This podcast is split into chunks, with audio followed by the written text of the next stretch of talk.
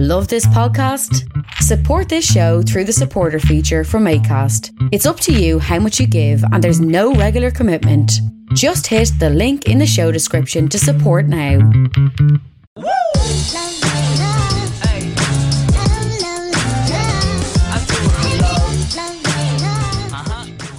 You're very welcome to another episode of the Scaling Your Business podcast. For this episode, we are joined by Will Holden, the co founder of Vidu.io. Will, you're very welcome to the show. Thank you very much. Thanks for having me. Delighted to have you. Um, Will, typical fashion of the show, we spend the first couple of minutes getting to know the guest and then we jump into all good things. No different with you. Uh, so take me back. You've got a you've got a UK accent. I know you went Yeah. to university in Liverpool, but you've not got a Liverpool accent. So where did you Yeah. grow up, and what was life like where you grew up? Uh, okay, I grew up in Blackpool, and for anyone that doesn't know, that's the northwest of England. It's not far from Liverpool and Manchester, seaside town, just across the water from Dublin. And uh, ooh, it's it's tough, isn't it? Like childhood stuff. Okay, Mm. Blackpool. My Favorite hobbies? What did you like to do as a kid? Oh, okay, cool. Uh, skateboarding. I love skateboarding. Yeah, yeah, and just like mucking about, going out on my bike, building uh, building little ramps and stuff in the street, and knocking about in the neighborhood. We lived on a um, a council estate when I was a kid, actually. Mm. So there, there was a real sense of like community, and everyone's kids would be out with everyone's kids, and it was it was rough at times, but um, it was very very social. So yeah, that was me outside most of the time playing. And then once I got my hands on a Sega Mega Drive, that was kind of the end of that. And then a PlayStation, and then Dreamcast, and yeah, love games. Yeah. Awesome. Um, so you, you grew up in Blackpool. Did you move then to, to Liverpool to go to uni, or did you go back and forth? No, no, moved, moved. Moved. Okay. So went to uh, primary school, secondary school, Blackpool, Mm. just outside of Blackpool. and then as soon as I finished college, I thought, yeah, I'm done. Want to get out of here now. Went straight to Liverpool, which wasn't too far away. And I used to drive my Fiat Cinquecento, you know, the in-betweeners car. Yes. I had that car. Yeah, mine was Wow. bright, bright yellow all the way around. And I was so proud of it. I used to wash it and wax it way too much every weekend. This old lady used to walk past the house and say, You're going to wash that car away. I didn't mind though. I was just so happy to have my car. Yeah, I'd drive back and forth up to Liverpool and, and I was based there, yeah, for a few years. What at an uni. What an iconic car. We'll get into it eventually around Right. uh, your your your current role. But um, what what was it? Was it work that uh, brought you brought you to Dublin? Yeah, it was. Yeah, I after finishing uni at Liverpool, business management administration, tailored towards purchasing and supply chain management at the end, and then walked into uh, a logistics role. Went to work for a company for C- uh, called CH Robinson. They they're worldwide, big base in America, but they had an office in Manchester. So um, straight out of uni, went straight into that job, picked up everything, moved over, didn't know anyone, just made a go of it in Manchester. It was fine was there for two and a half, three years. Um, and it was the pay was shit. And I swear, Yeah, yeah. As much as you Cool. want. oh great. Well, the pay was shit. It was so shit. Um, but I was so happy to have a job and I was so Mm. happy to be learning and, and in the work environment and just it was a wealth of learning and not just like I learned from people, but like hard lessons, like stuff that I'd want to avoid as well. So it was a real mixed bag and it was very, very formative. And then one day a friend of mine, um, really close friend, she's amazing, said, Hey, I think you'd be a great fit for one of the teams at Google. And I thought, oh my God, Google, I've never, I mean, this, you've seen the movie, right? And it's just this kind of thing out there. And who who goes to work there? I can't do that. My God, it's like this self-confidence thing. Um, but I loved what I did. I loved my craft. I loved selling. and I knew I was I was good at it and getting better at it, right? I had so much more to do. And she said, No, no, no, you, you, you'd, fit in. You're really googly, whatever the fuck that means. And I said, Okay. So I applied for it two, three months later. I got the job. And I'd never been to Ireland before, never been to Dublin, of course. And I was in a bar and I got this call and they said, Yeah, so really happy to extend you an offer. And I just bit their hand off. I was like, Yeah, take it. There's no negotiation, nothing, just straight in there. Yeah, right, I'm moving, done, packed up everything, got the ferry over, managed to blag one of my friends to load up his his BMW M3, which is not that big. It was an yeah. old one as well. And we stuffed it full of stuff. And we went over in the middle of the night. And uh, yeah, and it's been nine years, eight years since then. Never looked back. best move of my life. Love it And here. now, and now you're growing a family here in Ireland, so you're uh, Yeah. Yeah, my, my semi-permanently here. I am, yeah. My amazing wife at the time she wasn't, but we were together throughout all of this, right? So I went to work for that company, CH Robinson, right after uni. Maybe I don't know, a year and a half into that, or a year into that. Uh, she worked for the same company, but in Poland, and we got to Mm. know each other. We were on a, a training together in Amsterdam at the EU head office, and we just hit it off, um, and and never looked back. We were long distance for a while, and then she moved to Manchester. She took a real risk, bringing everything over, coming to be with me in Manchester, and then she took another big risk, coming over with me to Dublin. She trusted me. Um, she landed a job at Google actually after getting there about five, six weeks later. It was all right. Yeah, she got, it's crazy how it works out. She works for Facebook now, hence hence the picture behind us. Um, Mm. But yeah, now we're now we're growing a family. Lovely daughter Sophie, she's 17 months, and yeah, it's just been great. Our own little island in Ireland, you know. Awesome. That's really cool.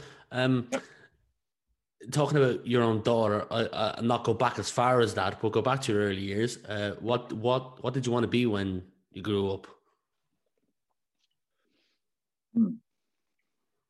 So young William on the streets of Blackpool, what did he inspire to be? You could say a footballer if you wanted, or a Oh skateboarder. no, never had any interest. Yeah, skateboarder. Yeah, Yeah. It was I, it was Red Hot Chili Peppers and Avril Lavigne. I think I, I wanted to be Anthony and I wanted to date Avril Lavigne. That was the whole thing. Um, and I had my skateboard with me. Uh, what did I want to be? I, I always wanted to do something in business. That was very clear. So from a young age, my dad, my dad was a window cleaner, and the money wasn't great, and the work was hard, and it was all year round. It was outside, and he'd often bring his work home with him, and you'd go out with him in, in the van and stuff like that. So I'd be cleaning windows, or at the very least, going out with him to collect money from folks after he cleaned the windows. So I'd be handling cash, and he'd be giving me little jobs to do, and um, that that was really really impactful for me. Just going out with him to do that job, no matter how basic it was, it was it was my first experience in exercising. It sounds cheesy, but being being an entrepreneur, right? He was running his own business and he was taking his son along with him, and it was just awesome to see Dad do his thing, to speak with customers, to get paid for it. Um, I I love that. I love that. So I wouldn't say I wanted to be a window cleaner, but I definitely I definitely wanted to do something commercial, do something business facing, and then throughout my life more and more do do my own thing, right? Build my own thing. So yeah, that was it was always business focused. Pretty cool getting to work with your dad as well. That must have been nice. Yeah, great. I mean, great way to spend time together, and um, it was. But the lessons were tough. You know, I mean, you'd be you'd be with your dad, and he's your dad, but at the same time, he's your he's your boss. You'd know this. Come on. Yeah, no, I do. yeah. I had six Yeah. years at it. yeah. And, you know, imagine you're a kid and, uh, and you mess up or something. And so he's got to have patience. You've got to have tolerance and understanding, right? It, was a really interesting dynamic. The two of us learned a lot of lessons, right? So Absolutely. pocket money. You didn't ask this, but I go out to work with him, not necessarily because I wanted to. Sometimes I couldn't be asked. You'd be a small kid and you'd be thinking, oh my God, it's cold. I don't want to put my hands in and out of water all day. Jesus Christ. Um, when I was a kid, though, the, the pocket money was, was I getting 20, 20 pence, maybe. I, I remember getting bumped up to 50p and it was huge. It's like, oh my God, 50 pence. This is big. I could get like one small chocolate bar and maybe a packet of bangers or something. This is awesome. Nice. Um, and friends of mine, they'd be getting 10 pound notes and stuff. Yeah. And I, at first, I'd be like, oh, I wish I had a tenner. But then, you know, I look back at it now and I think, wow, how valuable was that? I'd save up my 20 pence pieces until I had enough to buy a deck of Pokemon cards. You know what I mean? Awesome. Yeah, That's pretty cool. That's Mhm. pretty cool. Um, I'd like to rewind the clock to. Uh, I don't know if you can actually- rewind it any further than that, mate. yeah, no, we're not going back there. We're talking current day, rewinding it 10 years, just CH Robinson. Yeah, Um, you you spent three years there and you finish up as an AE. Um, so I've got a couple of questions around that. Any lessons that you took from your time in CH Robinson, specifically as an account executive? Did you improve any skills while you're there? Building rapport, the ability to spot certain things, communication skills. What did the role as an AE teach you? Do you think other people should spend time in sales before they go into the workforce? Oh, without a doubt. Yeah. So mm. for me, it was it was an incredible experience. There's a part of me that wishes like, oh my gosh, I wish there was more enablement. I wish there was more training. I wish there was there was somebody I could have looked to and gone, wow, I want to do it just like them. There, there wasn't. There wasn't really at the time. It was an interesting business and it was a very small team and the people that were good at what they did they sort of did it on the side and you didn't see them much. It's logistics so they're on the road a fair bit as well. Um, so it wasn't like working at a tech company where you just you listen to recorded calls or you have these amazing team meetings and this culture is just so fabulous around development learning you're all in together and you sit next to people and you can hear it all happen. It wasn't like that and there's a part of me that wishes, my God, I, I wish it was. But then there's another that says, no, that was an incredible lesson. I failed so hard all the time in that role. And I didn't even realize. That's the thing. Uh, it was about, I don't know, 18, 24 months in, right? I reflected on it and I started reading some sales books. And I just, it was like this wave of awareness just washed over. me. oh my God, here are all the things. Wow, I could have done that on that call. I could have said this. This is amazing. I was one of those people that I had all the enthusiasm and the confidence to go out there right, and do it. I would sometimes I'd be driving up and down the country. I'd just walk into a, a, a shipping warehouse, right, with my little suit on and my tiny little, you know, CHR briefcase, and I'd be on planes and I'd just chat to people and just start selling them freight forwarding services. Like just absolute bollocks. You know, don't do that. Don't do it. But I wanted to. I was so enthusiastic about it. I'm going to go and sell. Yeah. Um, and at the time, I thought, oh, man, this is great. This is great. And no one had the courage to really knock me back because I was so confident. And then one day I started to, there was, there was a man called Dan Odekirk. He, he was great. he came in CHR and he gave me a book and it was called Silver Bullet Selling by G.A. Bartik. It's not a fantastic book, but it, it's it's a decent first book to read if you're starting to put structure around the way that you sell and how you sell. Um, and that that was a big moment for me. That was the first decent book I'd read. That was the first time I'd ever really critically looked back on my own experiences in sales and thought, wow, how could I have done that better? I'd never had a framework for improvement before. I'd never really had a model to look at and interpret all the things I was doing and get better at it.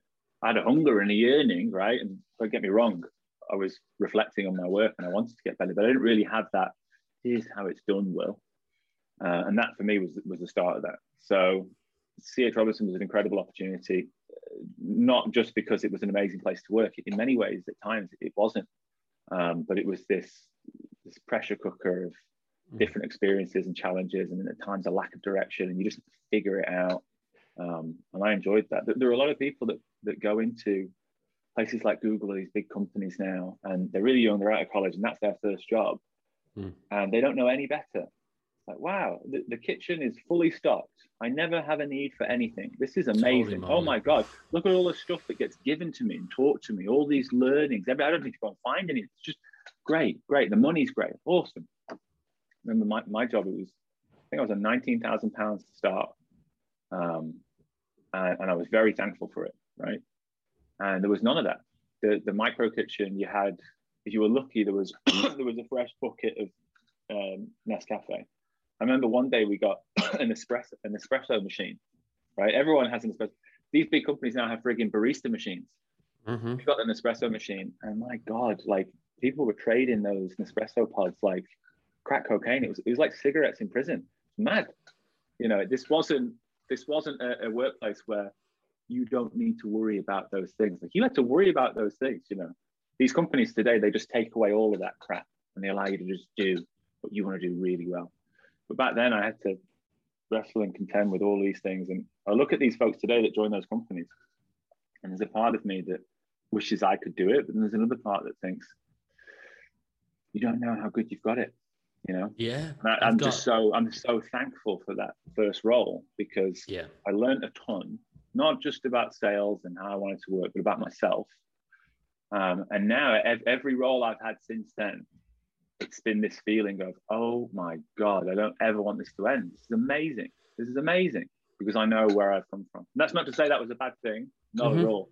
It's just I have this amazing reference point now. So yeah, anyway, when I went to Google, I could not believe my luck. And after a while, that kind of wears off. But yeah, it was good. I have some friends who work in those places, and some of the benefits they tell me about when we're chatting, having beers in the weekend. I'm like, holy moly! One or two have tried to invite me in for lunch, and I'm like, I don't want to go in to your office for lunch because then I'll be like, I want this. Yeah. I just want to live yeah. a life where I don't know that that exists. I know that it exists, but it doesn't exist to me. You know? Yeah, yeah, yeah. No, unless um, it's going to be yours, don't don't go and look at it. And exactly. if you ever do look at it, just just know you know what the other side looks like, and you'd appreciate it. You know? Exactly. Um, well, you, you, you referenced that Google brought you to Ireland. Um, spent almost two years there as a sales manager. Then you moved to Intercom, uh, five and a half years, with the latter three as your title on LinkedIn was EMEA head of outbound sales development.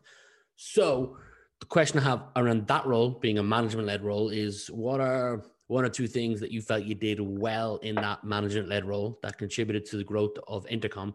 Uh, anyone doesn't know, Intercom is an Irish start uh, Irish founded company who achieved unicorn status. So you were on board the that train when it was growing rapidly. Um, so yeah, what do you think contributed that you felt you did well that contributed to the growth of that company? Very simple. There are lots of things, and we could talk for ages, but Intercom's a phenomenal place to work. Like mm. just a, an amazing company doing amazing things, impactful things. A lot of folks say, "Oh, we're going to change the world." Intercom's never said that. Um, nor do they have that ambition in that way, but but they really are. You know, it's it's such an awesome progressive company to work for with an amazing culture. And for, for me, when I got there, I just like with Google, oh my God, I've made it. I've made it again. This is amazing. I worked there for five and a half years. I loved every second of it. And you're talking about the last part of my career there where I, I built the outbound team. And um, re- really simple, just coaching, enablement, spending time interfacing with reps, just being there with them and understanding the role. It was an interesting position to be in because there wasn't a team. There wasn't an established process. They we tried to do outbound before in different ways and it hadn't quite worked. And there was there was nothing. So it was right, we've got to start the outbound team. So pick a rep, pick another one, train them, build the cadences, select the account list, you know, liaise with the teams, build relationships with marketing, right? All, all that stuff had to be done all of it needed to be put together. Um, so for me, a large part of it was strategy and building and laying down the operational foundation for that team to grow and succeed over time. But the other part, and they're not equally weighted, this was so important, was was coaching and enablement and, and more than that, more than just helping a rep do their job, like really building trust with them. And you said, hey, what, what do you think was was helpful or impactful there? Um, I, i'm really proud of this. I'm really proud of the time I spent with those reps and the time they gave to me. Like I'll, I'll always remember all of them. I remember every one of the promotions. I remember every one of the tough conversations and the tears and the hard times. Um, it was it was a gift, and it is one thing that I think I'm really happy about that I did well. I, I really do think it was just spending time with those folks making them feel heard. This was not an established team and process that you could just slot someone into. Oh, we'll cookie cutter a manager here and we'll put a person there and it's kind of the way it is and it's a machine and it runs and you put this in and that comes out. Like, no, no, not at all. It was messy and mucky and just, you know, unstructured. None of it was there. Um, so I, I really needed the trust of that team. I needed them to trust me and I trusted them. And, and so every day for me, it was about showing them that. And I did that through on the job coaching. I'd sit with them in the in the trenches, right, so to speak. We'd write emails together, we'd build cadences together, we'd review accounts together. Um, I think that was important. I love that. Yeah, very, very that's, cool. That, that, that's my passion. Sounds like it was a, a, a, great time to be involved at Intercom, particularly at that level, building out the outbound team. Um, oh yeah. Today, you're the co-founder of Vidu. Um, well, rather than me take the mic and give it a 30 second commercial, you'll do a better job at it. So the mic is yours. Vidu is a platform that extends across the entire sales funnel, making it really simple and effective, really easy for sales folks to personalize content throughout. So you can imagine at the very top of funnel, when people are sending emails, putting GIFs into emails that play immediately, that introduce themselves to prospects in a super personal way. Further through the funnel, you can imagine demos, sending people's dem- demos that are really easy to create, fast, 20, 30 seconds, not three, four, five minutes, fully personalized. Even further through that, then we'll work on tools for videos, for presentations, for infographics, for images. I firmly believe that the sales funnel as a whole, people call it a leaky bucket. I think that's like how how and why do we why do we tolerate that? Why do we accept a one or a two percent conversion rate at top of funnel for outbound? Like what the fuck is going on? Why do we pay SDRs tons of money today, like a lot of money? And, and by the way, sales in these organizations, it's still one of those functions that scales in a linear way. If you're a large company and you want to get bigger, most of the time, unless you're like ridiculously product led, you need to invest in sales. Over time, you will become sales led from a revenue perspective. And over time, when you want to double your revenue, many times you have to double your sales headcount or close to it. And I think that's just such, it's just such a weakness for business. It's tough. It's tough. It's it's a huge human cost. There's a huge capital cost to that, and it's woefully ineffective today and we've accepted it. And our solution is to just put more people into that team scale. Um, I think there's a lot more work that can be done in optimizing conversion rates throughout that entire sales funnel from top to bottom. And I believe that personalization and good content, valuable content that speaks to the customer, right, that shows you their your products in context of their business, that allows sellers to communicate really personally effectively, but fast and saves time if we can move that conversion rate from one, 2% to three, four, five at the top of funnel, the downstream impact of that is massive. And that's before we get to everything else.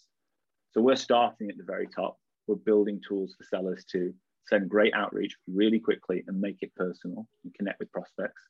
But over time, we will be the personalization engine that powers content for all sellers in a business at all stages of the funnel.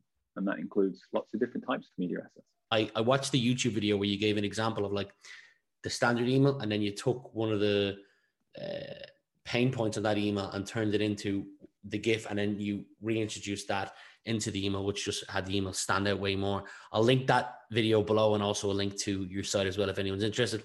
Reps with the likes of Greenhouse, you've mentioned Intercom, uh, Qualtrics, Grad Guide, all those t- uh, teams, and there's several others that yeah, that yeah. that use your product. Um, and you're still in the early days. I know that you're part of the, part of the. I usually get this wrong as the NDRC Accelerator yeah. Program. I hope yeah. I got the words right there. Um, no, you got it. I've only I, I've only heard great things about those guys. So I'm curious. I, I don't know if you're in the middle of it. You're finished the program. It was. Yeah, I found out on Twitter in July that you'd done it. So what are your thoughts on it? How has it helped you since you launched? So for us, it's been invaluable. Mm. wouldn't have done it any other way. We would have done it another way if we had to, and if we had not have known, right? Like you, you're not going to work for Google. You don't even want to know because you know if you get a taste of it, wow, um, maybe.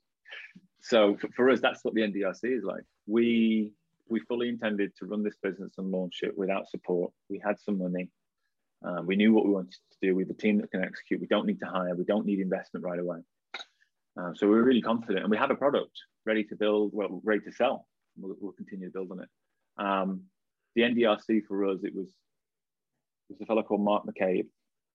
And if you don't know, check him out. He's, he's an amazing. Um, I mean, he, he, Airbnb really early on. His background's mm. phenomenal. He's been a mentor and advisor to folks within the NDRC, but to, to Vidu as well. Um, and he he mentioned to Gavin like, hey, you should you should really apply for this. It's going to be one of the first of its kind in Ireland. The model for finance is super founder friendly. It's a lot like YC. It's a um, simple agreement, future equity, right? No cap, like really reasonable terms. You've got nothing to lose. So we went in for it. We pitched. We got it, uh, and it, it's been amazing. Like, why? Mentors, coaches. To begin with, the first couple of weeks of this accelerator, it was accelerated. It was like diving in really, really deep re- going really fast to start with. I mean, Gavin and I, we were thinking, oh my God, can we maintain this pace? And luckily, the program kind of tailed off a little bit and let you work on other things. But the first three to four weeks, it was like, okay, folks, you've got five hours or four hours of back to back mentoring. And it was like speed dating, you know, so you did 20 minutes, five minute break, or you just hop straight into another room. And they just threw tons of stuff at you in the most productive way possible. Mm. So we, we met business leaders in and around Ireland, all over the world, uh, really accomplished, successful people from a ton of companies. Eoghan and Des from Intercom, they they came on actually. They were they were helping out, and we got to hear from them. We got to ask them really intimate, personal questions in a one-to-one setting. We had fireside chats with them, non-recorded, really open, right, personable chats. When you say really Eoghan, you're talking about the founder, aren't you, of Intercom? Yeah, yeah. Eoghan McCabe, yeah, yeah, and Des Traynor. Um, I mean, there were many people, right? But uh, FYI that those guys were there, and it was it was amazing just to hear their like unfettered, like completely open, not throttled in any way story about growth, about challenges that they've had, about plans for the future. Um, and it was private, it was confidential, it was so helpful. We wouldn't have gotten access to those people in that way um, for months, for months. I might have had what every two or three weeks I'd have a chat with somebody like that. Just their status, getting a hold of them is hard, but it's accelerated through their network. We're able to front load all of that. I'm rambling. The first few weeks at this article were very, very for, they, they were really formative though. Meeting all those people and having all those fucking ideas and, and shit, mm-hmm. crazy stuff thrown at you. And coming off call and thinking, oh my God, we're doing everything wrong. And then another call and then, no, you're doing everything right. And it was just, just getting pulled around all the time. It was incredibly, um, it, it was formative, right? It really helped us early on to take a step back and say, hey, this is what we want to do. This is this is how we're going to sell this mission and vision. This is the longer term strategy, but here's what we're going to do right away. And it, in many ways, it reaffirmed a lot of what we already knew we wanted to do, but it, it really surprised us as well. Um, so the, the mentorship and the coaching is phenomenal. The, the funding and the funding model they have, that's great. I mean, wow, you know, it's it's access to fast cash on great terms. Um, and then uh, Patrick Walsh and the entire Dogpatch team, you know, they're they're they're running the NDRC program, right? They've been mm. they've been trusted to deliver that. Amazing! Like, what a great place. I don't know if you know Dogpatch Labs. I do, yeah, yeah. Yeah, I mean, great people, amazing space. You're surrounded by other startups. I think remember for us coming into that, that was my first time back in an office post COVID, right? So to be able to leave my job at Intercom um, and then go straight into, uh, into Intercom weren't even back in the office, and then go into an office environment. Oh my God, like, if I'd have had to leave that job and then sit in this room for a year, I probably would have been pretty intimidating, worrying, right? But the, the other part of it then is just the social side of it and being around other companies at your stage that have similar problems and you're not alone. I'd, I'd recommend accelerators to everyone. Uh, but mm. in particular, like the NDRC and Dogpatch, for us, it was incredible experience. We wouldn't have done it another one. I'll leave a link to both NDRC and Dogpatch below. Um, couple more questions for you, Will. Have you got your own personal definition of what success means to you? Uh, maybe. Oh, no, I haven't thought about it in that way before. No, I've not really sat down and said, what is success to me? But I'll, I'll do it now. I'll think out loud. Success for me, oh, no, I have. Okay. So success for me, it always was. Um, maybe this is right or it's wrong. It used to be to earn enough money to, to never have to think and worry about money. That was and that was my background when I was growing up and in my early career. That was always on my mind. Right? It was on my dad's mind, my mum's mind, it was on my mind, and it was a motivator. It was this, I, I had to go and work.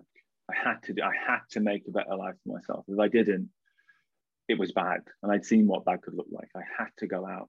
and that was in, in many ways, it was this push and this catalyst, but in other ways, it was also a burden. It kind of held me back.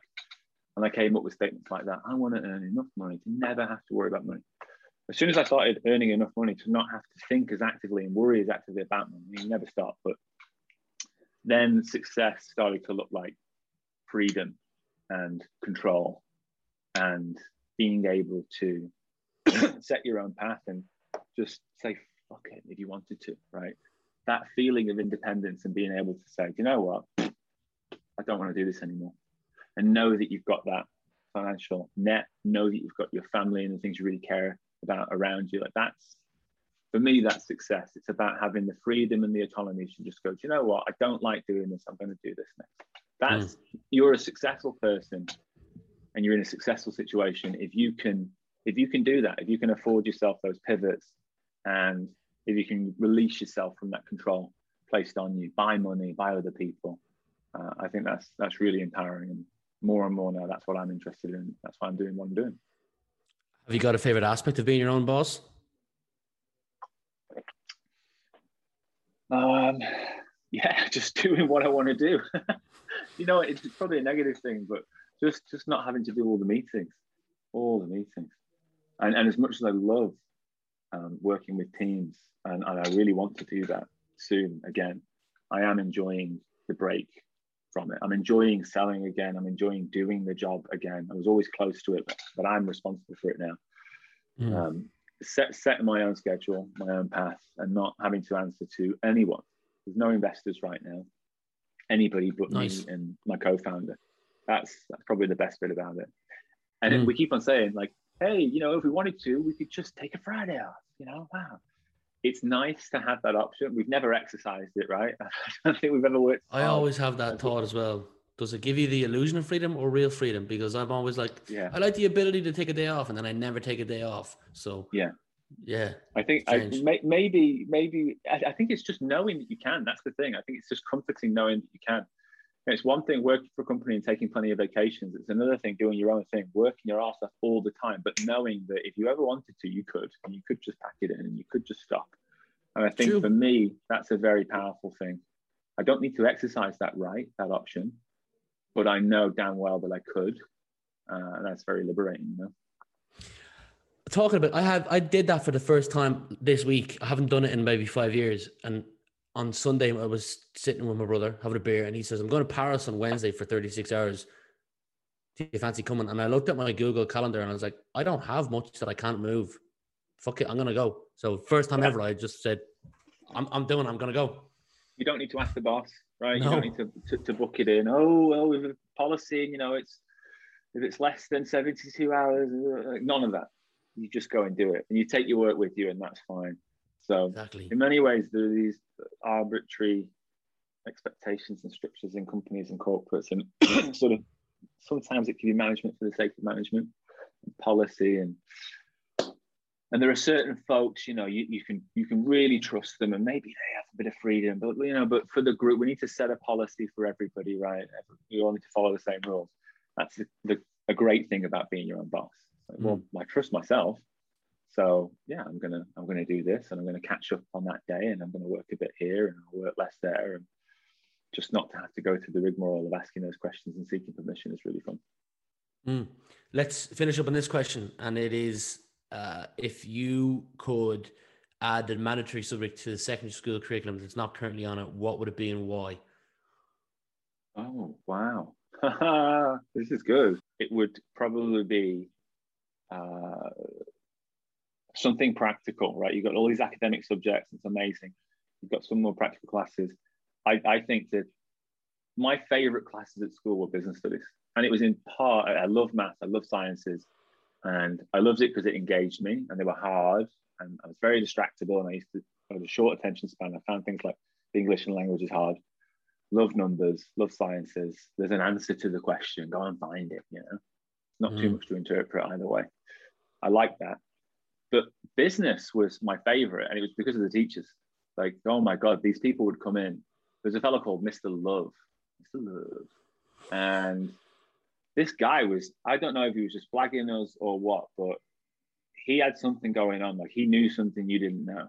And mm-hmm. he'd, he'd, he'd drop a line here or there, and you'd be like, Jesus Christ, this guy is a business mogul. What is he into? What's going on? And he had his investments on the side. And he was a mysterious character, but he, he was somebody that all of us enjoyed because uh, he was straightforward and he was very practical. He didn't bullshit you. And you could ask him questions, right, about how to run a business. How to, it was silly stuff back then, wasn't it? You'd learn about P and L sheets, balance sheets, all that mm. sort of simple stuff like that. But he, he, was he was really up for being challenged. He'd really get into the weeds with you and, and he'd talk about things in context of, of real life and business. I I think more people should be pushed at school to setting up their own enterprise. For me, it was never part of the curriculum, but people like Mr. Love and others in that space really inspired me to like, this is simple. I can do this. Like you've demystified it. Like there's, there's nothing to it. Like, why not? So I went out and I did those things um, in simple ways. And for me, that was incredible. I learned so much interfacing with people, managing my own you know, profit and loss, my own cash flow, going and buying my own inventory, right, selling it, marketing it, all that sort of stuff. It was just this wealth of learning for me. And I think much like like these home ec classes and stuff like that, a, a practical, a practical uh, class and curriculum around setting up, and not just on a piece of paper, but literally setting up a business and running it. I think that'd mm. be great because it's for me, it's, it's it's only when I got out into that type of a space that I started to learn what I really enjoyed and what got me going. Um, business is so multifaceted. There's so many aspects mm-hmm. to it. And, like diving in at a young age was was really impactful for me. Mm. Nice. Makes sense. Well, it does. It, it's been great to spend the last 40, 45 minutes chatting to you, getting to know a little bit more about you, your business, what you've done. Uh, I wish you continued success in, in your role. I'll, I'll leave a link to Dogpatch Labs, NDRC, your website, your LinkedIn, and the YouTube video you recently posted about the example of how you can take an email and make it better with your product. So, but for today, thanks again for being my guest. You're welcome. Thanks for having me. If young Metro don't trust you, I'm gonna show you. Beautiful morning, you're the sun of my morning, baby.